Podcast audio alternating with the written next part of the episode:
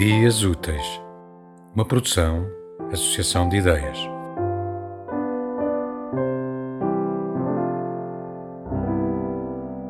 Vou ler um pequeno excerto decisivo. O grande sonho da minha vida era criar uma linha de montagem de ciclones. Conseguir que me tirassem o sono, que me aliviassem o mundo, que me desemparedassem os vícios. Tanto que batalhei nesse sentido. Tantas vezes que encostei o gume afiado e uma faca à garganta.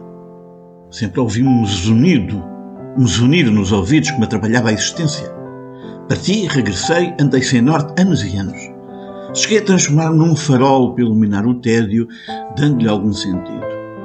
Li uma vez, num livro do Durrell, em cuja página 54, nem sei bem como fixei o raio do número, um camelo completamente esgotado caía na rua.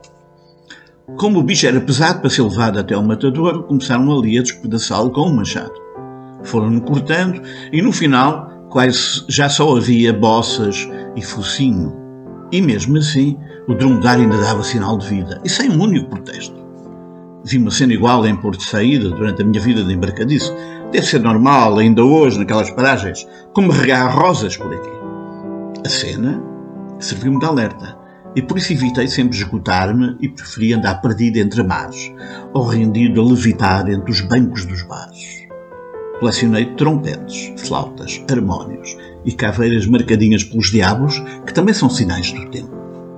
Enfrentei a vida, quando foi necessário, a engraxar sapatos com vagar, deslizando a pomada sem freios, para condizer com o traçado, e depois, com a devida raiva, macerei malícias e ilustrei muitas paulas de pele lisa com uma manga de flanela dobrada em dois.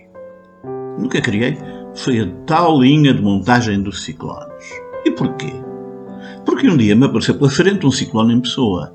Tinha rosto de sortilégio. Chamava-se Fernanda e pegou na minha mão como se eu fosse um camelo esgotado, mas ainda assim com alguma prova de vida para dar. Aquilo que eu mais admiro no Luís Carmelo é a extrema liberdade do seu apago, nas tintas, eh, para os penteados das tramas e das intrigas, que aponta já por horizontes interiores com cordilheiras e vales de outra dimensão. Ou seja, a literatura, cujos géneros ele sobrevoa para os baralhar num jogo infinito, libertou-o. E isso é exaltante. E aliás vê-se na alegria com que, com que a prolixidade não o abandona.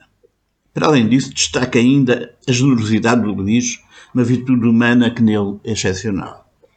Por isso desejo que daqui a 40 anos nos reencontremos de novo, quando ele for o único que de nós rejuvenesceu.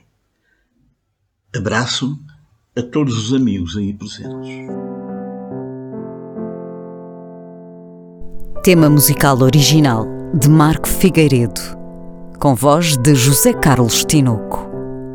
Design gráfico de Catarina Ribeiro. Consultoria técnica de Rui Branco. Concessão e edição de Felipe Lopes.